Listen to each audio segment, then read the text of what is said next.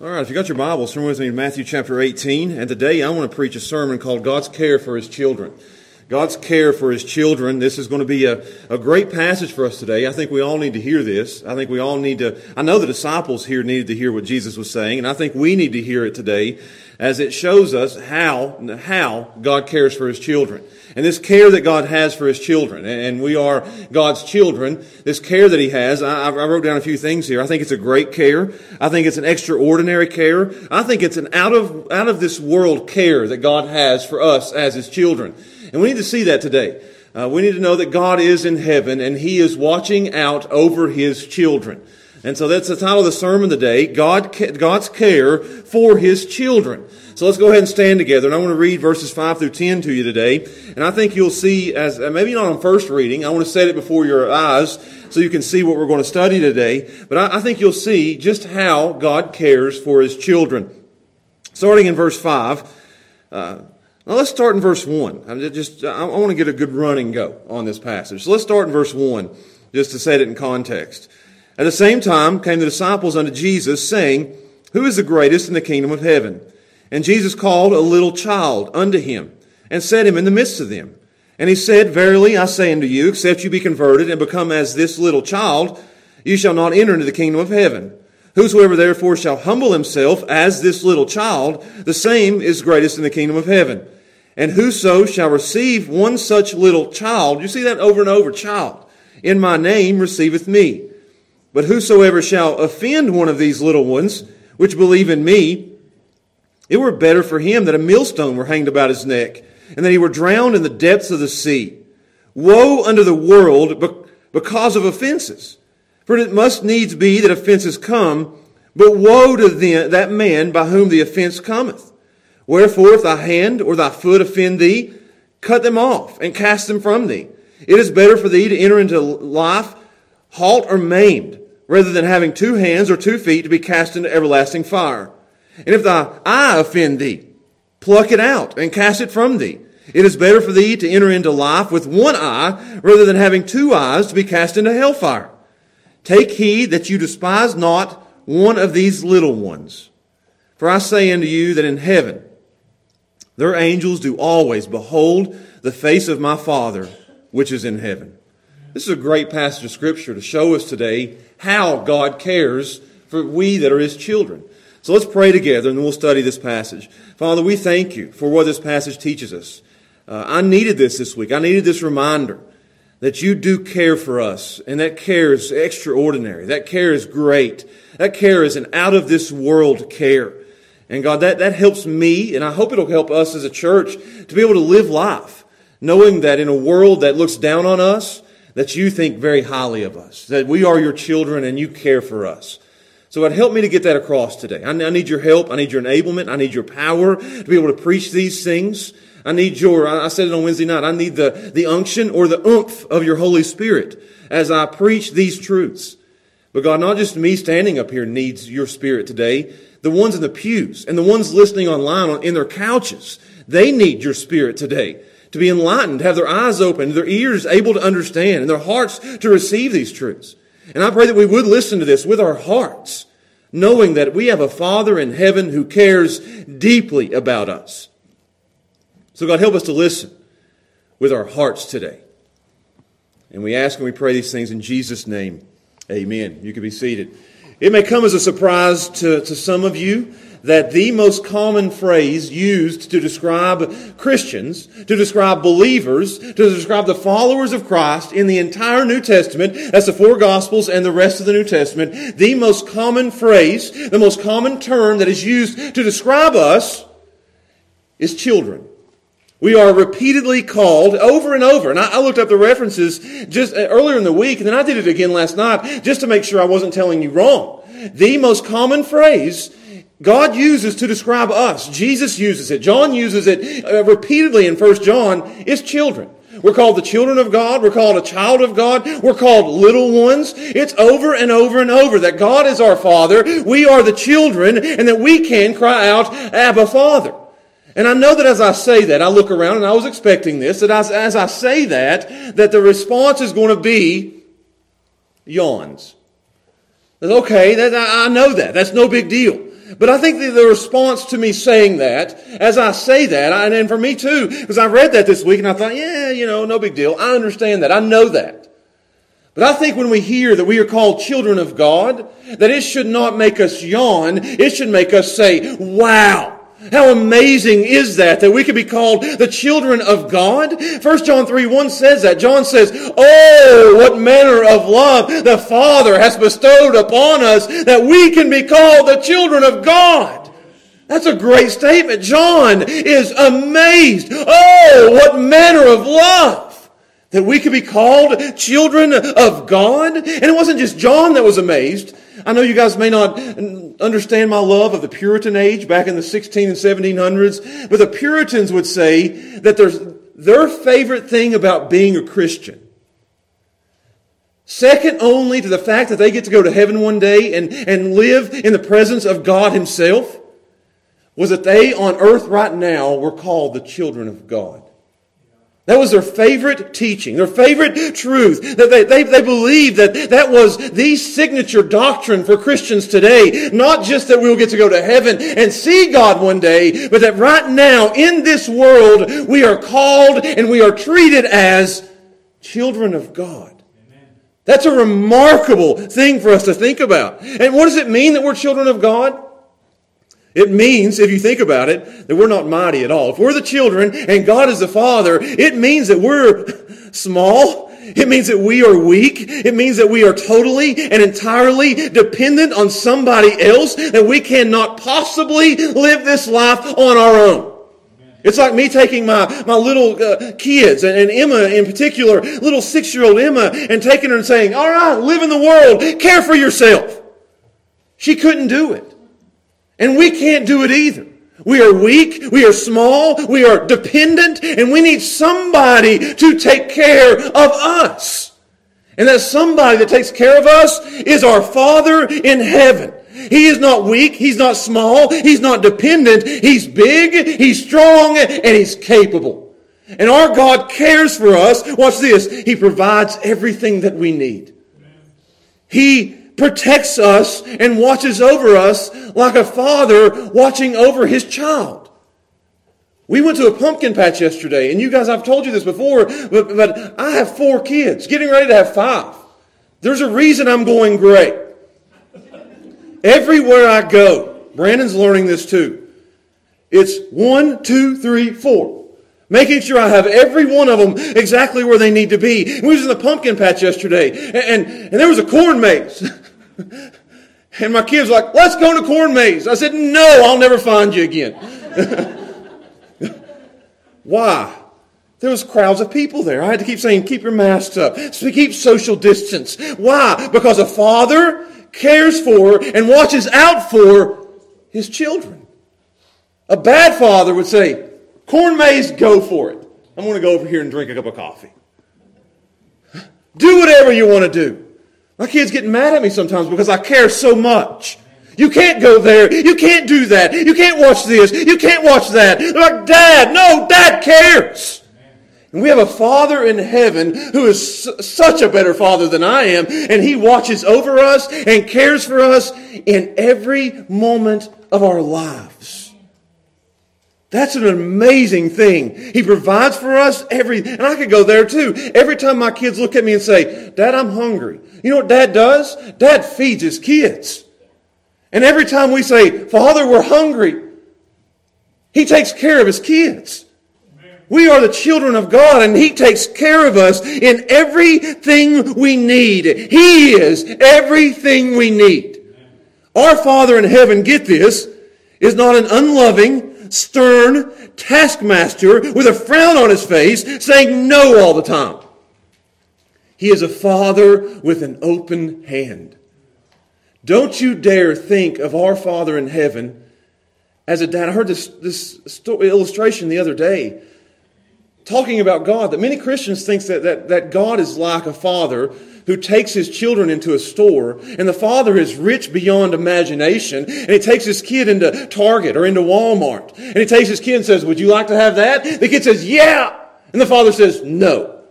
Would you like to have that? Yeah. No. Would you like to have that? Yeah. No. That's not how our Father is. He's a caring, providing, protecting, loving father who cares deeply for his children. That's a great truth. He cares for us. And that's the whole point of what Jesus is trying to teach his disciples here.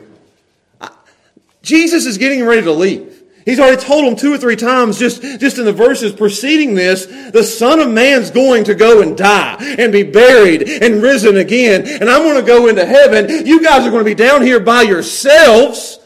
And I got to teach you some lessons before I go. You guys need to learn some stuff. You need to know how to live after I'm gone. I can't be here, get this, taking care of you all the time.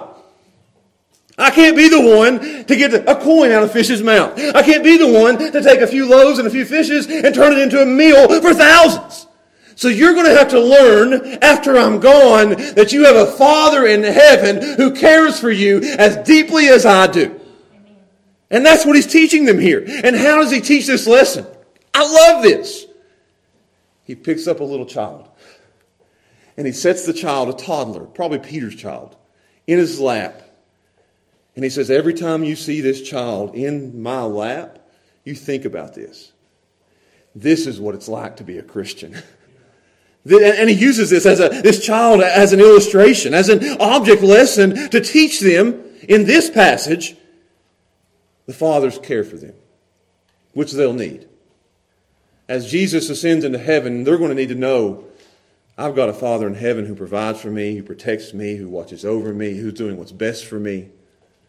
And not only does he teach them about the Father's care, but he teaches them how to care for one another. And you need that. I need my kids to know their father cares for them, but I also need them to know how to watch out for each other as siblings. He's going to teach them not only how the Father cares, but how to care for one another. That's the main point of this passage, to see how God cares and to show God's care. So I'm going to look at that. I think we need to hear this. We, we need this passage today, and I've, I've broken it down into three points. I think you guys were ready for that one. So let's look at it, and I want to show you God's care for His children. Number one, looking at verses 5 through 7, I want to show you that God cares about how His children are treated. God cares about how His children are treated. Look, look what it says there in verse 5. He says, and whoso, which is a whosoever. He says that two times here. Verse 5, but whoso, and whoso. Verse 6, but whoso. So what he's saying here is this is for everybody. A whosoever means anybody and everybody. So he says anybody and everybody, watch this, that receives, you see that? That receives. It's a good word. Receive there means to welcome. Receive there means to embrace. When you see the word receive, imagine someone opening their home to somebody. And opening their home, they open their door and they, and they have welcome on the mat. I've been to a lot of houses that have welcome on the mat, but in their faces it's not too welcome. that mat is a lie. But their home is welcome. They, they receive people into their homes. They're, they're, they're kind. They're open armed. They're, they're, they're care, caring of. To receive. Now watch this. Whoso shall receive one of these little ones, pointing at that child in his lap. One of these little ones in, in my name. He's not talking about this child. He's talking about believers who are like children.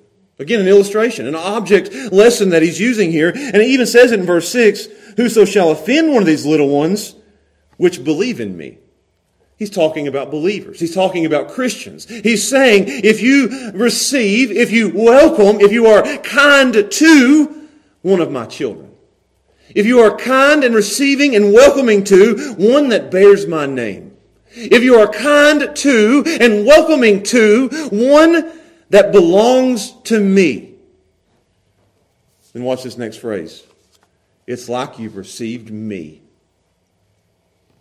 like you've welcomed me, like you've been kind to me, like you've opened the door to me. Jesus here is showing the close relationship between him and his followers. Between God and his children. He's showing that there's a, an inseparable connection between God and his children. Israel in the Old Testament, get this, were called the apple of God's eye. I never understood what the apple of an eye meant, but it actually means the pupil of the eye. And what he's saying there is that Israel, if you poke Israel in the eye, it's like you're poking God in the eye. That's how close he is to his people. And that's what he's saying here. If you receive my children, it's like you're receiving me. He even said in the Old Testament of Israel, if you curse Israel, I'll curse you. If you bless Israel, I'll bless you. And Paul, when he was still Saul and was persecuting the church, and he ran into Jesus on the Damascus Road, Jesus said, Saul, Saul, why persecutest thou me? There is an inseparable connection between God and his people. A close connection. So much so that how you treat God's children is how you treat God himself. And I understand that. I think we all do. If you want to get on my good side, treat my children well. If you want to get on my bad side, the very Easiest way for you to get on my bad side is to mistreat my children. If you, if you say something wrong to my kids that I don't like, you got the wrath of Josh on you. If you treat them bad, if they get bullied, if, if they do something, if you do something to them that I don't like, I mean, especially one of my girls, you better watch out. Here comes dad. Uh, Gracie and Emma are in trouble, and then Hallie, as she's born, I've got three girls. I'm going to have to have, uh, these boys that come knocking on their doors, they're going to have to watch out, man. You mistreat one of my daughters and it's on. And that's what Jesus is saying here. You've got to be very careful how we treat God's children. So he says, if you receive one of my children, it's like you're receiving me. But on the other hand, watch this. And this is where we get into the application of it. But whoso, that but, is, it changes it. Whoso shall offend one of these little ones which believe in me. You see that? But let's say you mistreat one of my kids. Let's say you mistreat one of my children. Let, us say you offend them. Let's say that you don't treat them well. And the, and the word there to offend is, it, let's say you cause them to stumble. Let's say that you trip them up. It, let, us say that you cause them to sin. Let's say that you do something to one of my kids that you shouldn't do. Let, let's say that you do something to one of my kids that causes them to turn on me and to turn towards sin. It's bad news. You see what it says? This is, this is the most severe warning for believers that ever comes out of Jesus' mouth. And he's talking to us. If you mistreat each other in the church, because he's not just saying this out of the blue, the disciples had just got done causing each other to sin by their jealousy and their bitterness of who's the greatest in the kingdom. So he's looking at them saying, Peter, you just caused John to sin because you're saying you're greater than him and he's saying he's greater than you and you guys are going back and forth and getting mad at each other and tripping each other up so that you are at odds with each other and at odds with God in heaven. So you guys better be very careful how you treat one another. Oh, that's, that's a warning to the church that I don't think we hear enough. God cares for his children, and here we are as children. You better be very careful how we treat one another. This is a big deal because he says, if you don't treat them well, if you offend them, if you damage the relationship that they have with their Father in heaven, then you'd be better off dead. I'm not making that up. You see what he says there? It would be better for him and not just dead, but to die in the worst imaginable, imaginable way possible. He says that you would take a millstone, which I'm not talking about a little millstone that they'd have in the house. I'm talking about a millstone that a donkey would carry around. They would weigh more than a human. And they would take, and this was a Roman way to punish somebody. They would take this millstone that probably weighed tons, tie it to the person's neck, drop them off a boat, and they'd sink to the bottom and drown. That would be an awful way to die. And Jesus here says, it would be better off for you that you died in this way than if you were to mistreat my children. Wow. This is a serious warning that God is giving believers. You say it's believer to believer? You better believe it is. Why? Because verse 7 says, Woe unto the world. So he's not just saying, the world better treat us good. we better treat each other pretty good. He's saying, Don't mess with my kids. That's how much he cares. God cares about how his children are treated.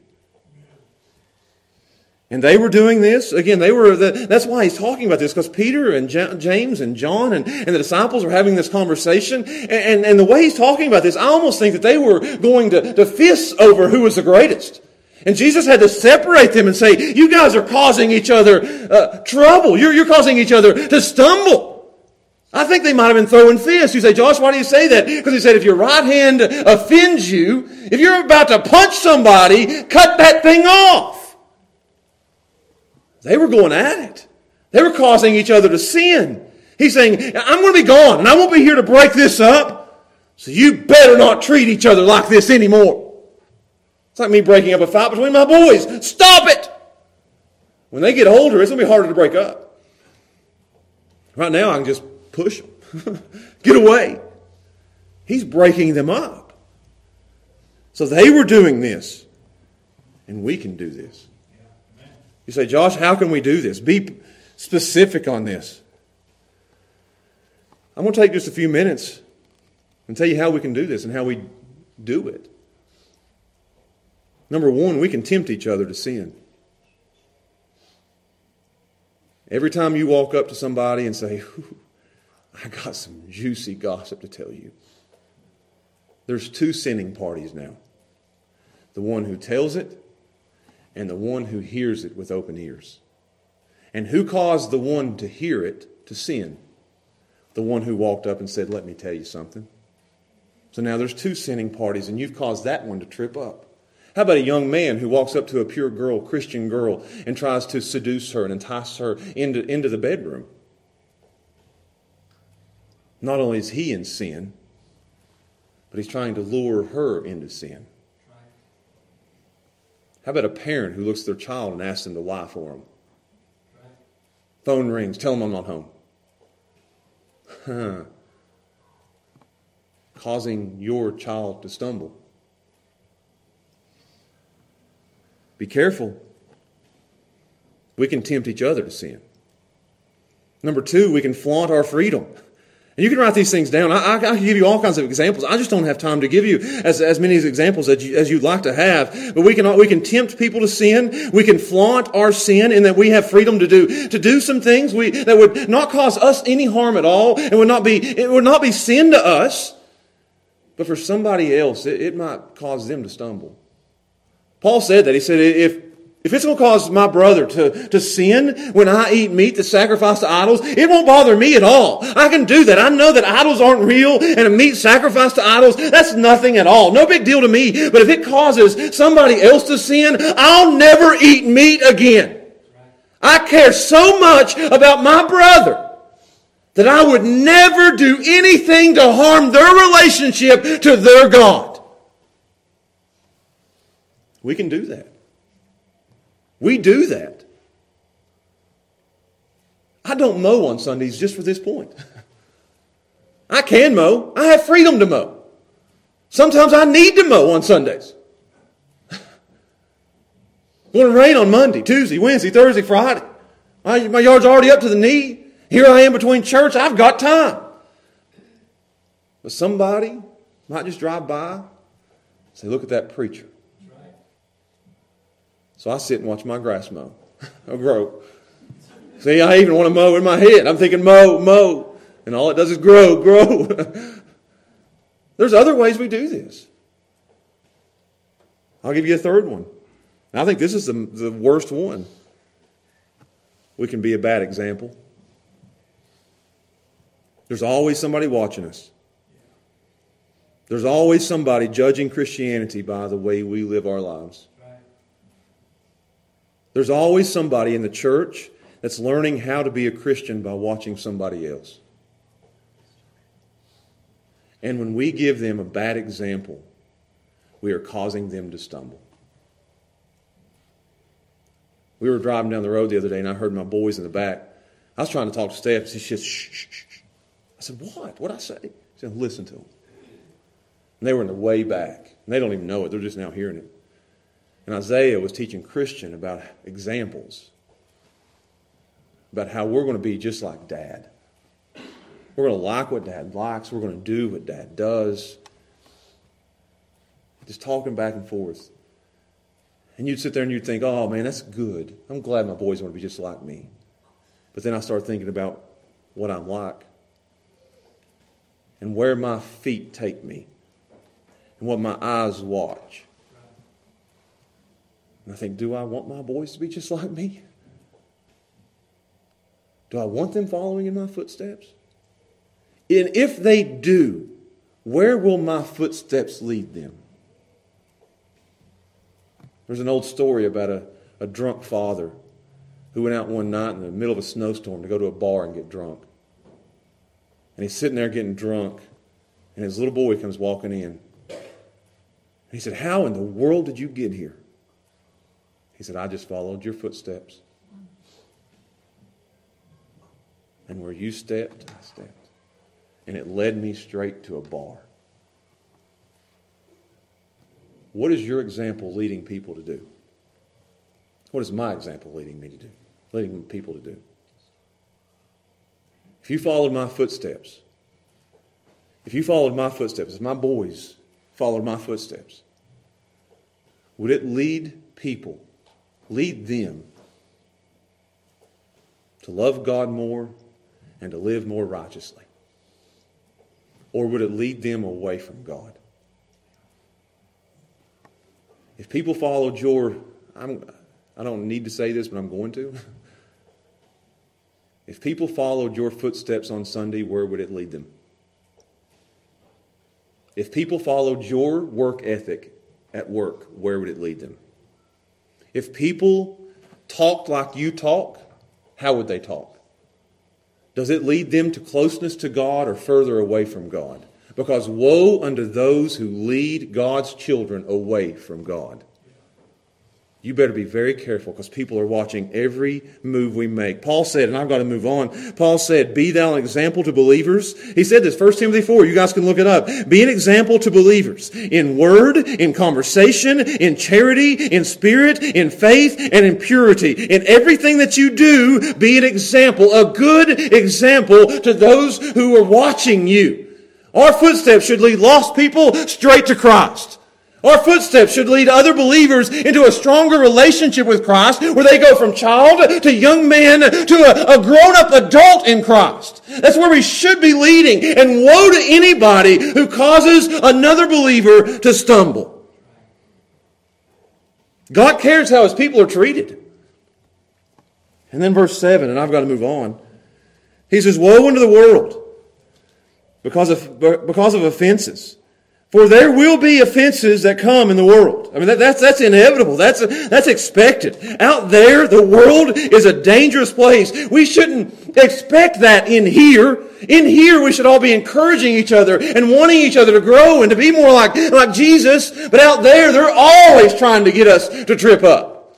They're after us. It will happen. They will do their best to get us off track. Every movie you watch is not pulling you closer to Christ, it's pulling you away from Christ. Everything out there is always pulling. I mean, there's, there's nothing neutral in the whole wide world. It's pulling you away or it's pulling you to. Be very careful. He says, Woe times two. Woe unto the world. Woe to that man. Judgment comes on anybody who mistreats a child of God. It's one of the most serious warnings in the Bible, but I think it's fundamental. I think it's foundational for the disciples and how they're going to treat each other as Jesus leaves. And I think it's foundational for how the church ought to treat each other. And not just, I'll, I'll move on, not just how the church treats each other, but how we treat other Christians outside our own church. We better be very careful how we treat someone who's a child of God. We better be very careful how we talk about someone who is a child of God. When I see somebody who is a believer, I need to be very careful, knowing that that is also God's child, as I am. So be careful how you treat God's children. Number two, that, that was a, a good point. God cares about how his children are treated. Number two, God cares about how his children are tempted. God cares about how his children are tempted. Look at this verse, verses 8 and 9. You guys have heard these before. Wherefore, this is strong language, probably the strongest language. If your hand or your foot offend you, cut them off and cast them from thee. It is better for thee to enter into life halt or maimed rather than having two hands and two feet and be cast in everlasting fire. And then if your eye offends you, pluck it out, cast it from you. It's better for you to enter into life with one eye rather than having two eyes and go to hell.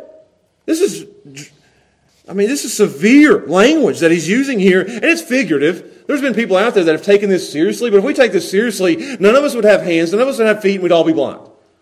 He's not literally telling us to cut out, cut off our hands and feet and to poke out our own eyes. He's showing us here with his strong, strong, strong language how serious God takes sin in the life of his children. Some think, many think, that God doesn't care how we live. There's terms for it. I, I don't want to, yeah, I do. Antinomians, anti law. These are the type of Christians who are hyper grace. They are loose living. They think that we are under grace and God will forgive everything that we do, no matter what we do, and He will.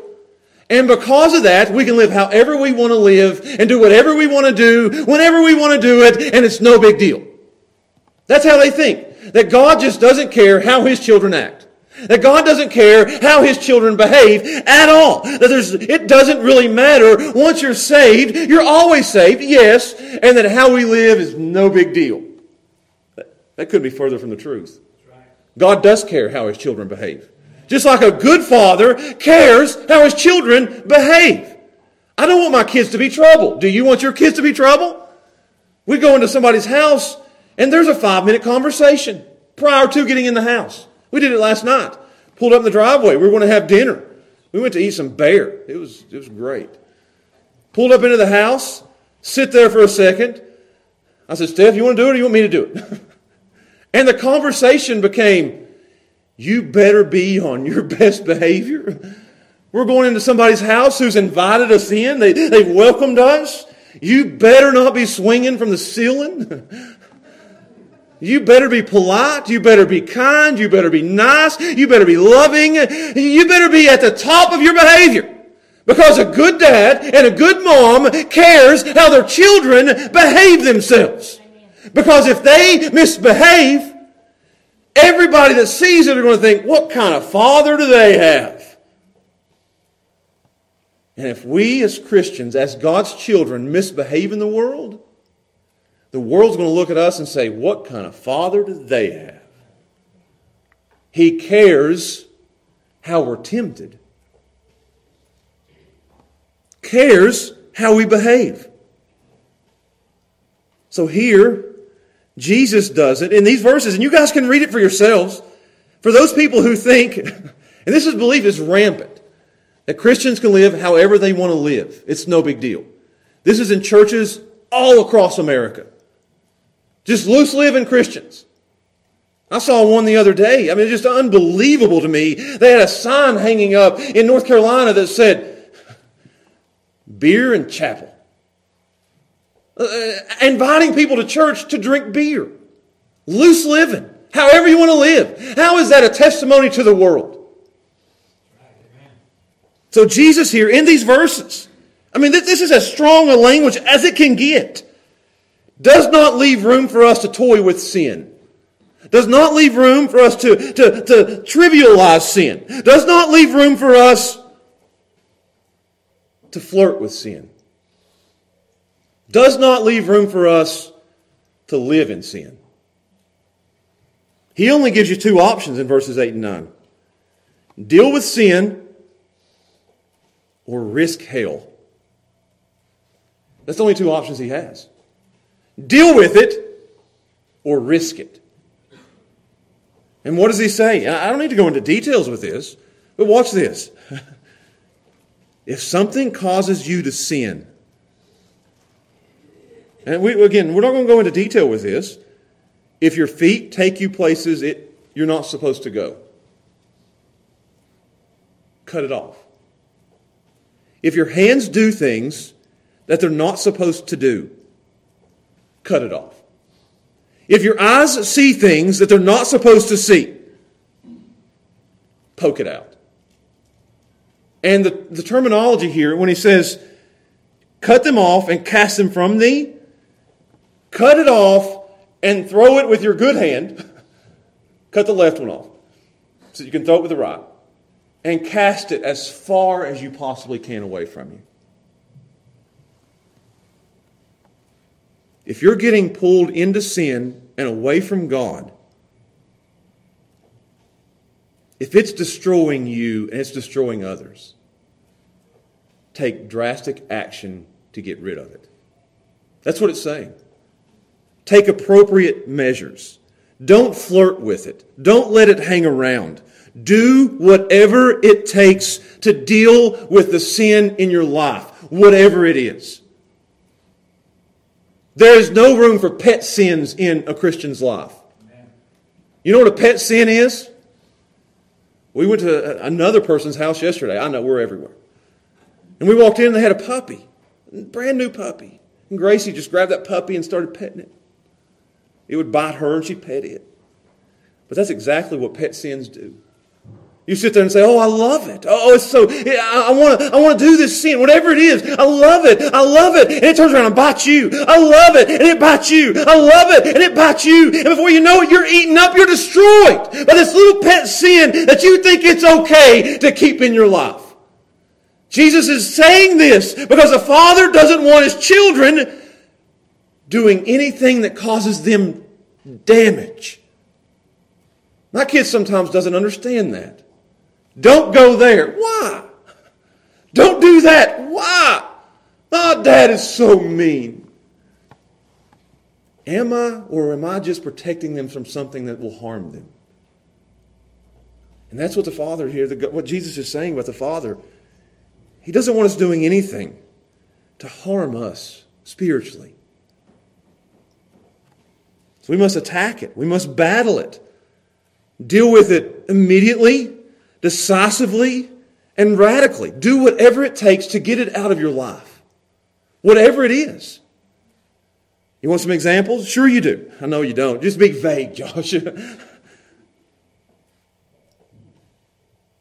Facebook causes you to sin,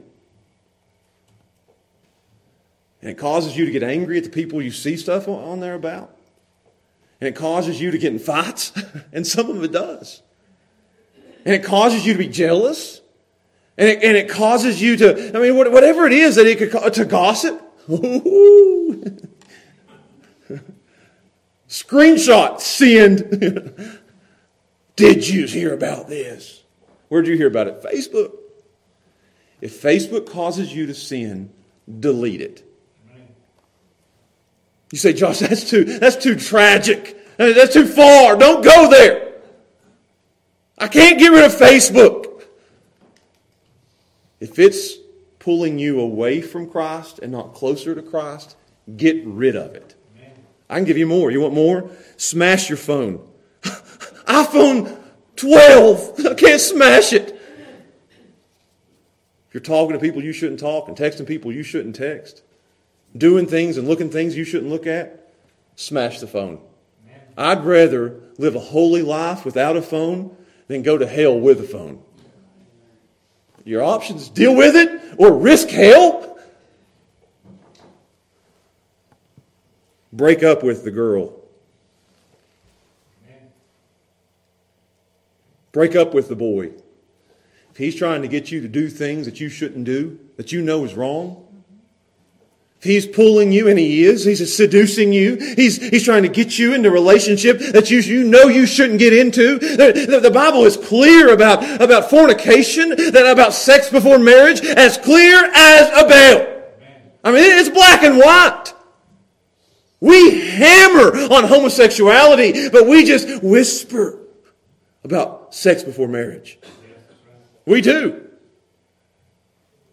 If he is causing you asking you, begging you, making you as a girl do something you know you shouldn't do. Oh, but I love him.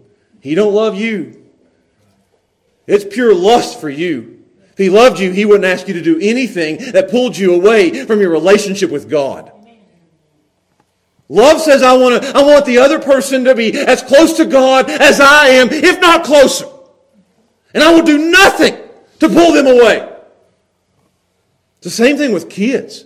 How dare, how dare a parent pull their kids away from a relationship with God into the world? How dare them do that? Pull them away from church. Pull them away from their Bibles. Pull them away from God. You should be pulling your kids closer to God, not further away. I've seen in this day parents dragging their kids to ball fields and not dragging their kids to church. Woe on you.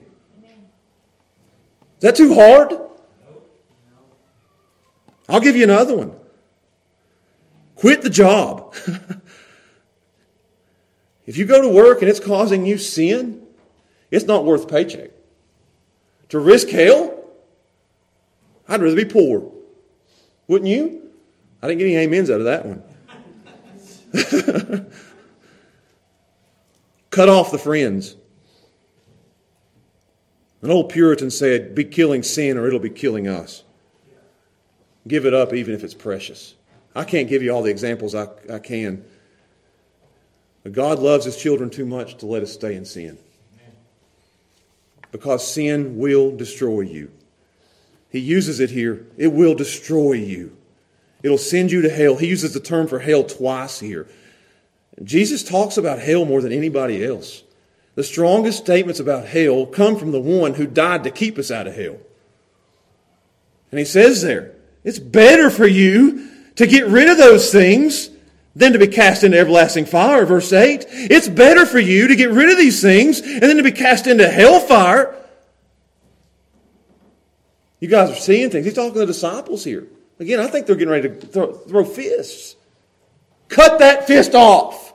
Poke that eye out. Be rid of sin. Be killing sin or it'll be killing you. There's an old saying, and I'll move on. You might want to write this down or rewatch it online later. Sow a thought, reap an action. Sow an action, reap a habit. Sow a habit, reap a character. Sow a character, reap a destiny. Just a simple thought down the chain of, of life could lead you into hell. Cut it off at the start. Cut it off before it goes too far. Again, God cares about how his children behave, about how his children are tempted. It's not just heaven that God cares about when we die, it's holiness in this life while we live. God cares about that. We don't hear that all, a lot. You hear, oh, God cares about us, and we love the, the good stuff, but God cares so much about us that He won't let us go into the bad stuff. So that's number two. Number one is God cares about how his children are treated. God cares about how his children are tempted. And this is my favorite one. God cares about how his children are troubled. God cares about how his children are troubled. In verse 10, he says, Take heed, pay attention to. This is a have your eyes open for. And, and, that's the reason a lot of a lot of passages and commentaries cut us off at verse nine, and, and, they want to go into a new passage in verse ten. But I think they're they're interconnected there because again, he's talking about don't don't despise a little one, and he's talking about the Father in heaven. So these these things go together. He says, "I want your eyes to be open to this, that you do not. This is a command. This is an order. Do not despise my children." And, I, I think it goes again with with what he said in verse five. Because despise is the exact opposite of receive. I think there's a bookend here. Verse 5 is when you receive his children. Verse 10 is when you despise his children. Receive is open up your arms. Receive is have kindness and, and welcome and, and treat well and speak well of and to care for. You're blessed if you do that, but if you despise my kids, which is the exact opposite, you don't welcome them, You refuse them. You push them away. You're mean to them.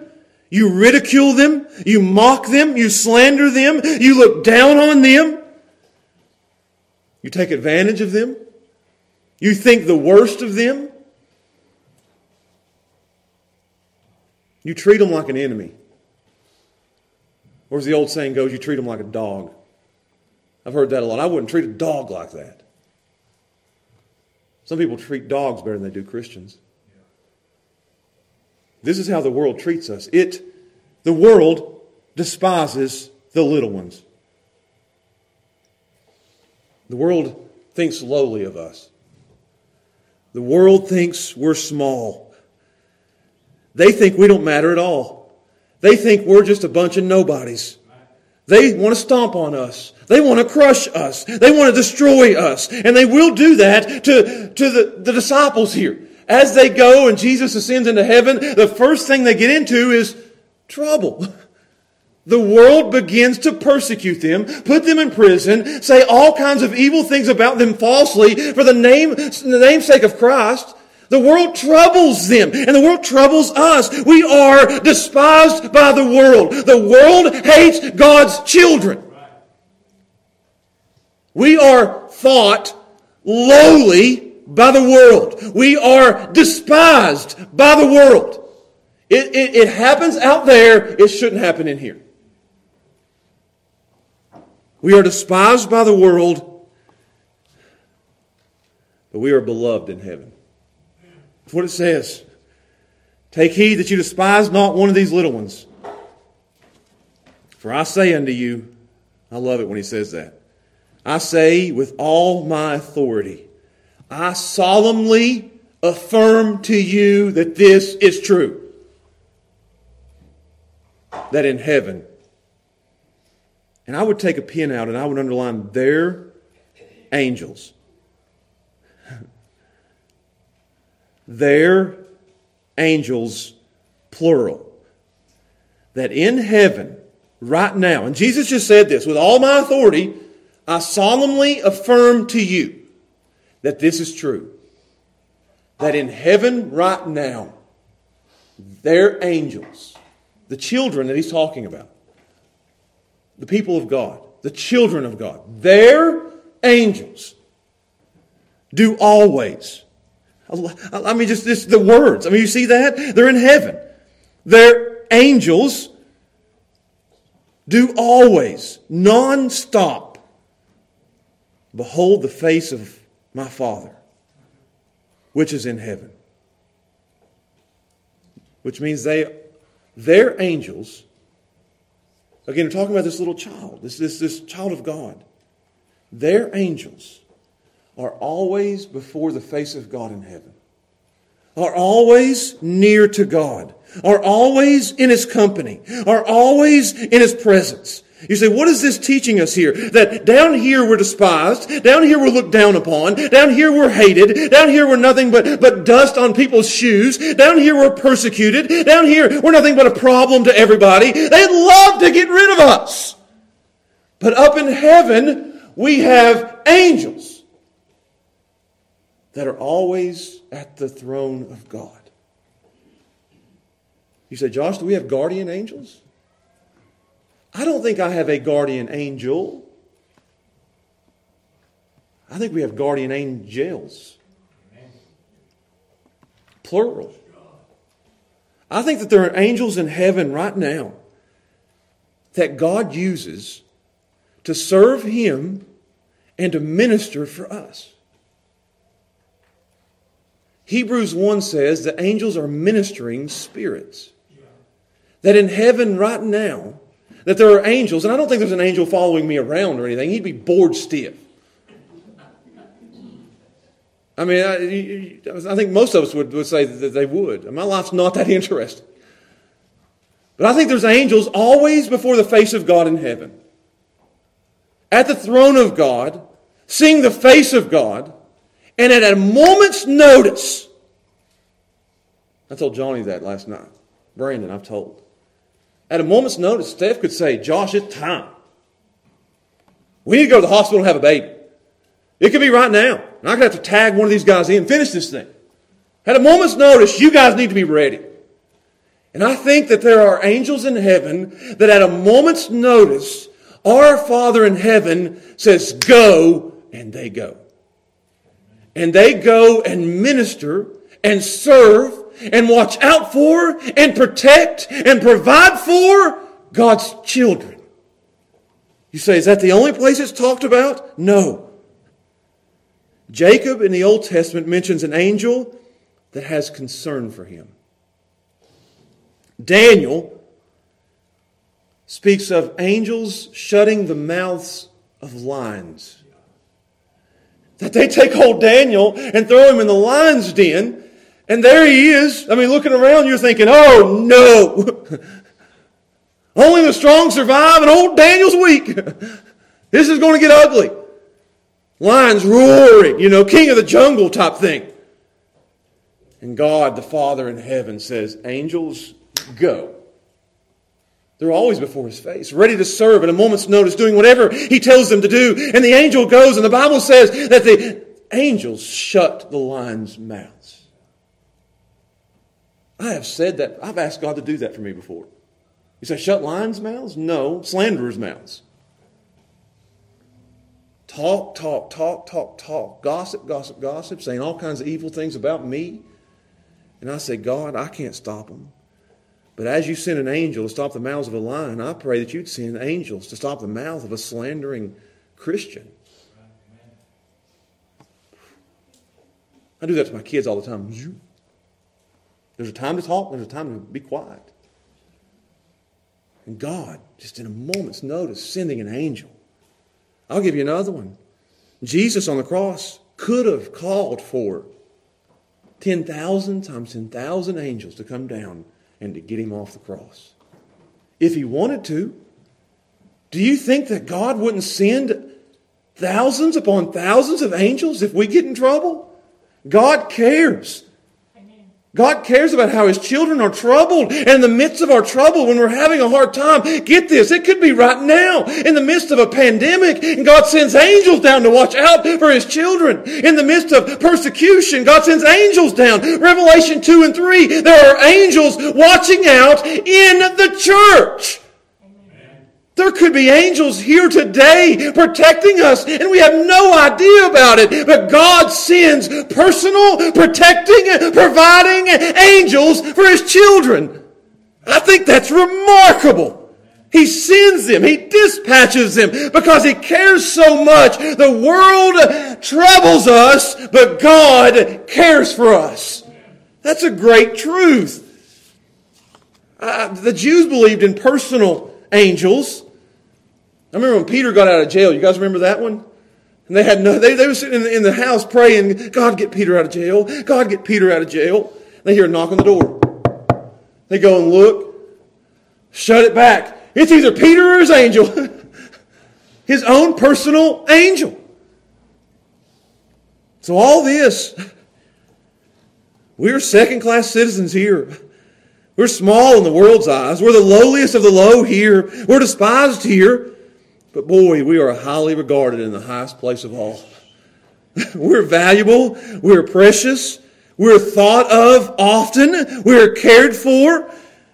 God is active in our lives. He raises us when we're outcast. He cheers us when we're fearful. He strengthens us when we're doubting. Feeds us when we're hungry. Fights our battles for us. When we die, the Bible says there's angels that carry us into heaven. How caring is our God. That's remarkable. There was a great preacher. I, want to close here.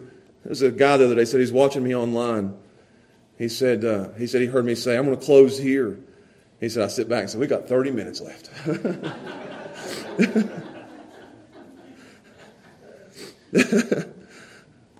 I said, I got to fix that. I, I want to, we're closing with 15 minutes left. But there's a great preacher, John Knox, who was a Scottish preacher and and theologian in the 1500s, one of, one of my favorite old preachers. And he was on his deathbed, and he was uh, blind, about to die. He called for his wife, unable to see. He said, Honey, bring me my Bible. You know, in, a, in a really a great Scottish accent.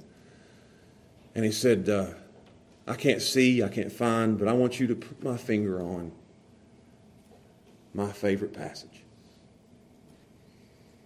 Put it on Romans chapter 8. And she took and put his finger on it. He said, Josh, what does it say? It says, He that spared not his own son, but delivered, delivered him up for us all, how shall he not with him also freely give us all things? Who shall lay any charge to God's elect? It's God that justifieth. Who's he that condemneth? It's Christ that died. Yea, rather that is risen again, who's even at the right hand of God, who right now makes intercession for us. So who shall separate us from the love of Christ? And we could, you could say this, who shall separate us from the care of Christ? Shall tribulation or distress or persecution or famine? I mean, here we are. Just, it sounds like 2020. Shall tribulation, shall distress, or persecution, or famine, or nakedness, or peril, or, or sword? As it is written, for thy sake we are killed, we are looked down upon, we are despised all the day long. We're counted as nothing but sheep to be sent to the slaughter. But nay, in all these things we are more than conquerors through him that cared for us. For I am persuaded, I am certain, that neither death nor life, nor angels, nor principalities, nor powers, nor things present, nor things to come, nor height, nor depth, nor any other creature shall ever, shall ever be able to separate us from the care and love of God which is in Christ Jesus our Lord. And John Owen put his finger on that passage and he said, Here lies all my comfort. Here lies all my certainty. Here lies all my assurance that God not only cares for me now, but He'll care for me in death, and He'll care for me throughout all eternity. Amen. That's God's care for His children. So let me ask you this question, and I'll close. Are you a child of God here today? If you can look at me and say, Yes, I am, then you are the most cared for individual on the face of the planet. He cares how you're treated. He cares how you're tempted. He cares how you're troubled. He cares how you're talked about. He cares how you're thought of. We just keep on going. Everything in your life, He cares about that. And that's reason for every single one of us to number one, praise Him that He cares for us that much. And number two, we can go out and face the world because what can get in our way? If God be for us, then who can be against us? Who can come against us? We are His children. But if you're here today and you're not a child of God, then the Bible says there's not some other option that you have. You're either a child of God or you're a child of the devil. There's no other options for you. We have this idea in our culture today that, that everybody's a child of God by creation, and that's true. But by salvation, not everybody's a child of God. There's a child of God and there's a child of Satan, and you're on one team or the other. You got to pick. You're here today. Which side do you want to be on? Do you want God caring for you as a loving, kind, gracious, smiling, giving, protecting, providing Father? Or do you want Satan who's out to steal, kill, and destroy? Who do you want to be on, on sides with? It's an easy choice.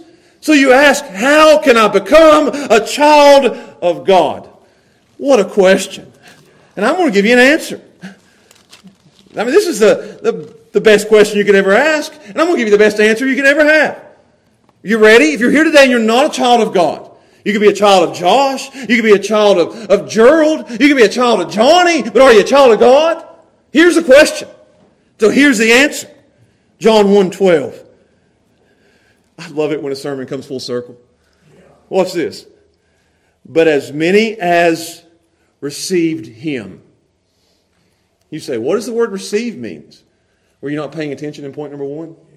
As many as welcomed him as many as opened their heart to him, as many as, as, as invited him into their lives, as many as said, I want Jesus in my life. I didn't reject and push him away. I received Jesus and his sacrifice. I received Jesus and his forgiveness of sin. As many as received Jesus. Watch this.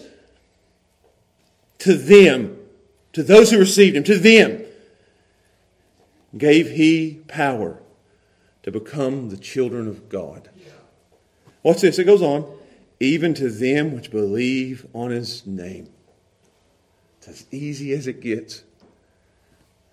There's a term that we, we, we try to stay away from here called easy believism. And it, there's a there's an idea out there, and I know I got to close. That all you got to do is one, two, three, repeat after me, and you're in. And I, I reject that. But also, I believe it's so easy to believe in Christ and be saved. So, on one hand, I'd reject one, two, three, repeat after me. Walk this aisle. But on the other hand, there's nothing easier in the world than to believe in Jesus Christ. Nothing, e- I mean, a child can do it. So if you're here today and you're sitting in your pew, I beg you, I plead with you, please receive Jesus and you will become a child of God. Yes. It's that easy. Receive Him. I receive Jesus, the one who is the Son of God, the one who came to this earth, in this world, and lived a sinless, perfect life, the one who died on a cross and took my sin, the one who was buried and risen again, the one who ascended into heaven, the one who's coming back again someday. I receive him. Amen. And to you, he will give the power to become a child of God. Yes. What a great truth. And at that point, you can know just how God cares for his children because you'll have it in your own life.